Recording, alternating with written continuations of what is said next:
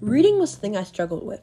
However, when I began kindergarten below grade level, I was determined to not only improve to be a grade level reader, but also read above grade level.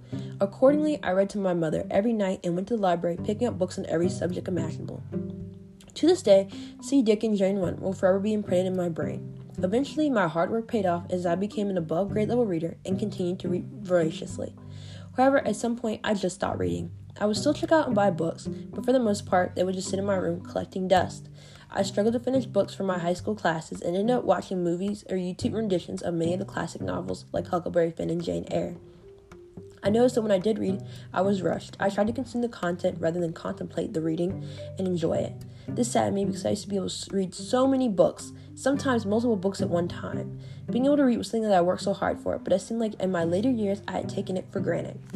I believe to be a seasoned 20 year old, one must have knowledge of the arts, current events, literature, and history. Because when you go to that highbrow party after you graduate, you're going to want to be able to talk about something, and you surely don't want to sound stupid. So I set out on yet another quest to rediscover reading in the golden age of information. With so much information overload and those urban legends that the human attention span is becoming like that of a goldfish, I decided to rediscover my love for reading. To make it fair, I've decided to read 10 nonfiction and 10 fiction books. I will give reviews of the most memorable books that I come across.